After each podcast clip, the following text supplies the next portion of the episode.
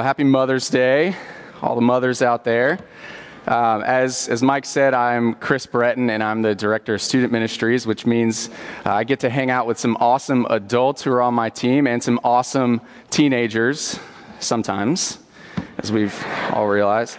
Uh, a couple things about me is I like to talk about Jesus, and I like to talk about 30 minutes. But Mike said I don't have 30 minutes this morning. Uh, so for the next 29 minutes, I'd like to take you guys on a, a journey. Um, and we're going to play a game that's going to be on the screens behind me. And the game is Guess Who? Uh, it was a famous game for me growing up. It might have been for you as well. And, and what I want you to do after I read a famous poem from somebody in near history is I, I want you to, with a raise of hands, guess who wrote this poem. So here we go.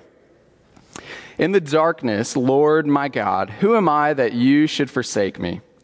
I call, I cling, I want, and there is no one to answer. No one on whom I can cling. No, no one. Alone, where is my faith? So many unanswered questions live within me. Love, the word, it brings nothing. I am told God loves me, and yet the reality of darkness and coldness and emptiness is so great that nothing touches my soul. So, with a show of hands, is this the great philosopher and rapper of our day, Tupac Shakur? Anyone? No? Okay, all right. wow. Is it the great atheist of our day, Stephen Hawking? No? One? Okay. Is it the great psalmist and king of Israel, King David? Anyone say that? Okay, all right, a few of us. Or is it the great Mother Teresa on this Mother's Day? We say, okay, well, overwhelming Mother Teresa. Well, all of you are right. It is Mother Teresa. But what's astounding about this is that a woman who is perceived to have this huge faith for the last couple decades or so was actually someone who struggled with great doubt and great fear and this great absence of the presence of God while she was doing his work in the world. What faith she had and was perceived to have, yet she doubted. And I think we're all a lot like Mother Teresa. We show up to church on Sunday morning and we have this, this great faith that's perceived by everybody in this room, but maybe, oh, maybe, when we leave the sanctuary, we have this doubt that creeps in and we have these questions that go unanswered. And so I want us to, to do something active this morning. I want you to grab a pen out of the back of the pew in front of you, and I want you to write on your bulletin the answer to this question Is there anything that you doubt about the Christian faith? Is there anything about the Christian faith that you doubt this morning? And as we move through this text, I hope that Jesus would enter this doubt that you have deep in your heart and begin to give you answers according to the truth of who he is. A question of that question that I have is do we have the faith to question our questions? We're quick to question things about religion in this day and age, but are we quick to question those questions? You see, I think we live in the reality that the questions we come up with in our mind are absolute truths, not worthy of investigation, and so we never question these questions that we have about faith. So, what have we done to actively find the answers to these doubts that live so deep in our hearts and are never brought to the surface, as we just saw with Mother Teresa. So the good news is is we have a cloud of witnesses in 2000 years of church history and the testimony of the Bible to give us other people who have struggled with the very same things that we've struggled with. And as we just read, as Luke just read on the screens behind us, we're going to move to the Gospel of John and look at this story with Jesus and Thomas. Before we do that, I'm going to read two verses of scripture that comes right after uh, verse 29, the end of the story. And it's verse 30 and 31. And it says that Jesus did many other signs in the presence of the disciples, which are not written in this book. Elsewhere, John would say that there are so many things that Jesus did that there's not enough books in the world to contain it. That's pretty awesome to me. But these, John says, these are written so that you may believe that Jesus is the Christ, the anointed one, the Messiah to come, the one who is prophesied for many, many years, that he is that person, the Son of God, and that by believing you may have life in his name. That by believing you may have life in his name. Meaning that as you believe and you have faith and you put your trust in Jesus, you would experience a life that is different from a life of doubt that you used to live. A lot of people associate this life with joy and peace and Galatians 5, the fruit of the Spirit, and, and you experience this newness of life. And that is my desire. But I want to say this that faith in Jesus doesn't passively happen, it's actively formed. Meaning that along this journey of faith, we can't just stay in the middle ground. Later on, Jesus is going to say, You're either growing in belief or you're growing in disbelief. You can't passively stay where you are and expect to have this large faith. You can't stay where you are and expect to have this large faith because it's actively formed.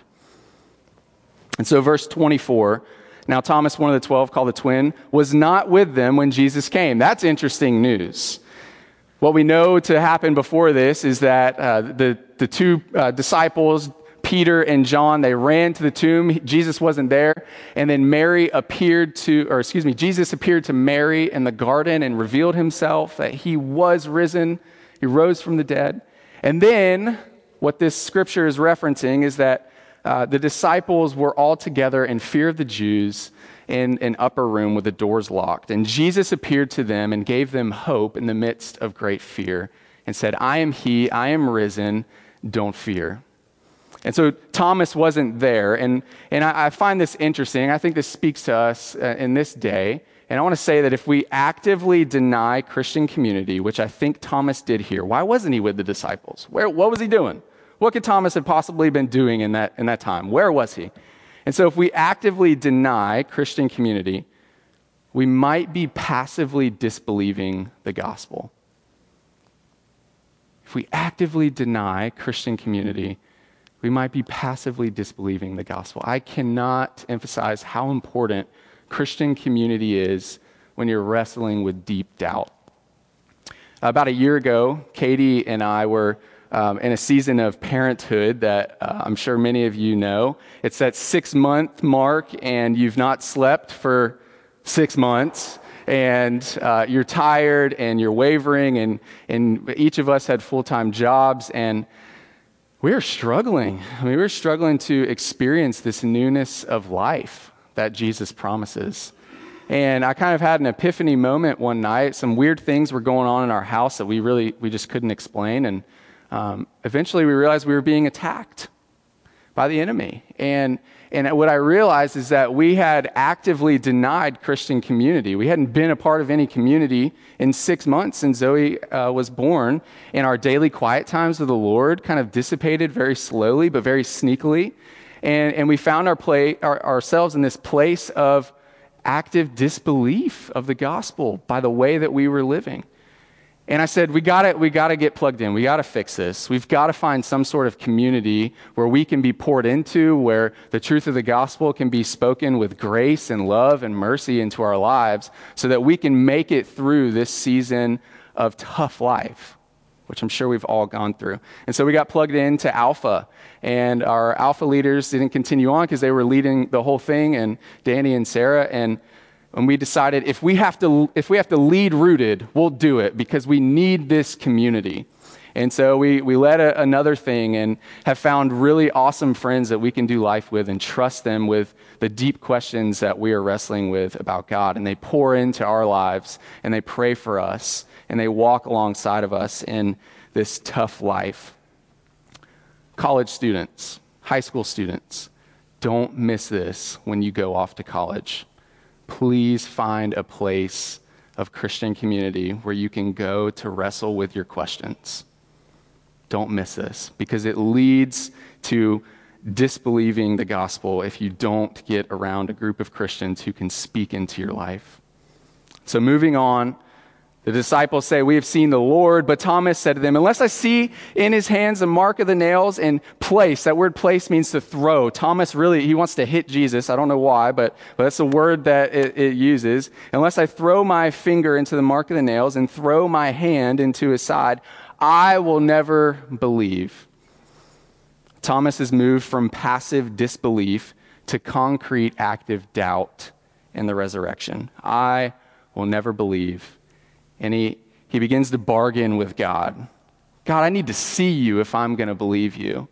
Lord, I really need you to do this for me if I'm going to believe you. Lord, if you're really real, let the Jaguars go to the Super Bowl. we bargain with it never works. It just it leads to more doubt because God doesn't work like that. As we're going to see in the, the next verse, he works in his time. Eight days go by and the disciples were inside again. And guess who's there? Thomas. He's back in community. He's there. And although the doors were locked, that's, that's good. Underline that if you have your Bible. The doors were locked. Jesus came and stood among them and said, "Peace be with you," which is a 21st century slang for "Hey guys, how you doing? It's good to see you again." Thomas. Thomas, we'll get we'll get to Thomas. What I want to say is that we oh, don't, don't we try to, to put the gospel in a box? And we try to put all these rules around how God can and can't work. work. And uh, what we see here is that the doors were locked. And oftentimes we lock the doors to our heart, we lock the doors to our family, we lock the doors to our context, and, and we put rules around it. We bargain with God and we say, God, if, if you're real, then do this. But God isn't hindered by that in our lives. And what we see is that the resurrected Jesus steps in. He doesn't really step in. Uh, the gospel kind of alludes that he kind of floats through the walls. That's pretty wild. He floats through the walls and, and he enters the same way that he did in this world. He stepped into our circumstances. He stepped in to the mess that Thomas had made in his disbelief. And he enters in with the good news that he is resurrected and that he has done all that he said he was going to do, and that he really is the Son of God, the Savior of the world, and he had come to do for Thomas what Thomas could never do for himself, and that's to have faith in Jesus, that he is resurrected. And so there's nothing, I want you guys to hear this, there's nothing that we can do that God can't break through in our lives in an amazing way that only Jesus can do it. If he needs to float through a door to get into the, to your heart where you have deep questions, he'll do it because he's good and he loves you and he desires to seek and save the lost and to uh, give a little kick in the butt to his sheep who, who need it. And so here we see Jesus step into Thomas's doubt with the fullness of the gospel. And then he said to Thomas, so he's in and he, he immediately goes to Thomas, See my hands? You see, Jesus knew what Thomas was thinking, and he knows what we all think. See my hands? Place your hand here in my side. See that I am who I say I am, and that I've done all that I promised to do. I am resurrected. And Jesus utters these words do not disbelieve, but believe. Do not disbelieve, but believe. If you dig a little bit deeper in the Greek grammar here, you'll see that Jesus says uh, these words Stop becoming unbelieving and get on with believing. In other words, Thomas, you're living this passive life of faith. You're not really making a decision here. Have I given you enough evidence in myself? Has the testimony of the disciples and the people who have seen me, has that not been enough? Me, am I enough for you in the flesh, in my resurrected body, for you to just get on with believing? Because you're either going on, you're getting on with believing, or you're becoming unbelief. There's no middle ground with Jesus. And what he's doing for Thomas is, is what he's done for all of us at any moment of our lives. Jesus has stepped in in only a way that Jesus can step in, and he said, what are you doing? Are you enjoying the blessed life? The life that promises joy in the fullness of God by relationship with Jesus? Are you getting on with believing? Or are you living this, this passive life, expecting that one day you'll just wake up and be Mother Teresa? Faith is actively formed. And it starts with a decision to be obedient to Jesus' word, to get on with believing. Early on in my faith, I, I worked at a restaurant called Bahama Breeze. Anybody been there? A couple people? Best Cuban sandwich in town. I digress. I, I worked with a man there who, um, whose marriage was a mess, and he was struggling with alcoholism and prescription painkiller use. And he had these big questions, which for some reason he felt safe enough with me to ask about God. And uh, one day we went golfing. And uh, during golfing, we were having um, all these, these conversations about God. And, and I, I think I got kind of frustrated just at one point, And, and I, I kind of said what Jesus said, not really knowing it. And I, I said, Man, it sounds like you, you believe the gospel, but you just don't want your life to change. You just you don't want to live the blessed life. You don't want to live the abundant life that Jesus promises when you become a new creation. What's it going to take for you to just get on with believing? And he said, You know, I, I don't really know what it's going to take, but I know that I like my life the way it is right now. So we finished that round of golf, and um, from what I understand, he went and had some drinks and bar hopped for a little while. And the next morning, I got a phone call that said he had flipped his vehicle three times and, had been, and he, he had been ejected from the, the front windshield of the car and traveled about 80 yards into a pond. Thankfully, this phone call was from him and not the doctor saying that he had passed away. And so he called me based off of our conversation that we had had that day. He said, Chris, I was ejected from my vehicle. I have no scratches on my body. I'm alive. Somehow I didn't get in trouble with the cops. I'm in the hospital saying that I want to get on with believing because there's no reason that I should be alive right now. And the question the question is this What's it going to take for us to get on with believing? I don't think that, that God makes accidents happen in order for us to start to live this blessed life, but I think He uses them in a way that only God can use them to spur us on to full trust in Him.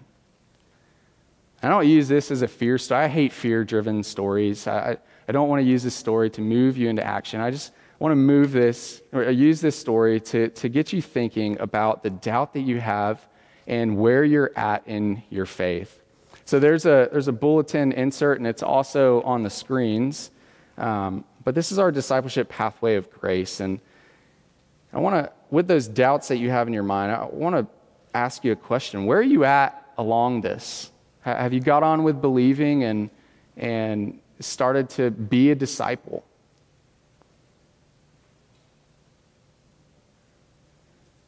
Jesus wants you to experience the good life. And it's, if it's in the being of a disciple, being with Jesus, that we experience the good life. We don't have to wait. We don't have to wait for something bad to happen in order for us to experience this good life. You can make that choice right now, but it, it depends on where you're. Are you okay with just passively doing life in the middle way? Jesus' call for us this morning is that we would get on with believing. And this pathway is how we do that here at Grace Anglican Church. And our desire is that you would get to that fourth quadrant to make disciples by sharing your faith and by walking with others along the pathway, helping them trust and follow Jesus in the midst of their doubt. It's okay to have questions, it's okay to have doubt, but how are we answering those questions? Are we investigating the truths of the scripture in order that we might know that Jesus is who he says he is? And that he's promised to do all that he has promised in the scriptures. So, how is Jesus calling you to respond? What's your move? What's your next move? There's a lot of life to be lived here in this community. And our desire is that you would begin to be a disciple who makes disciples.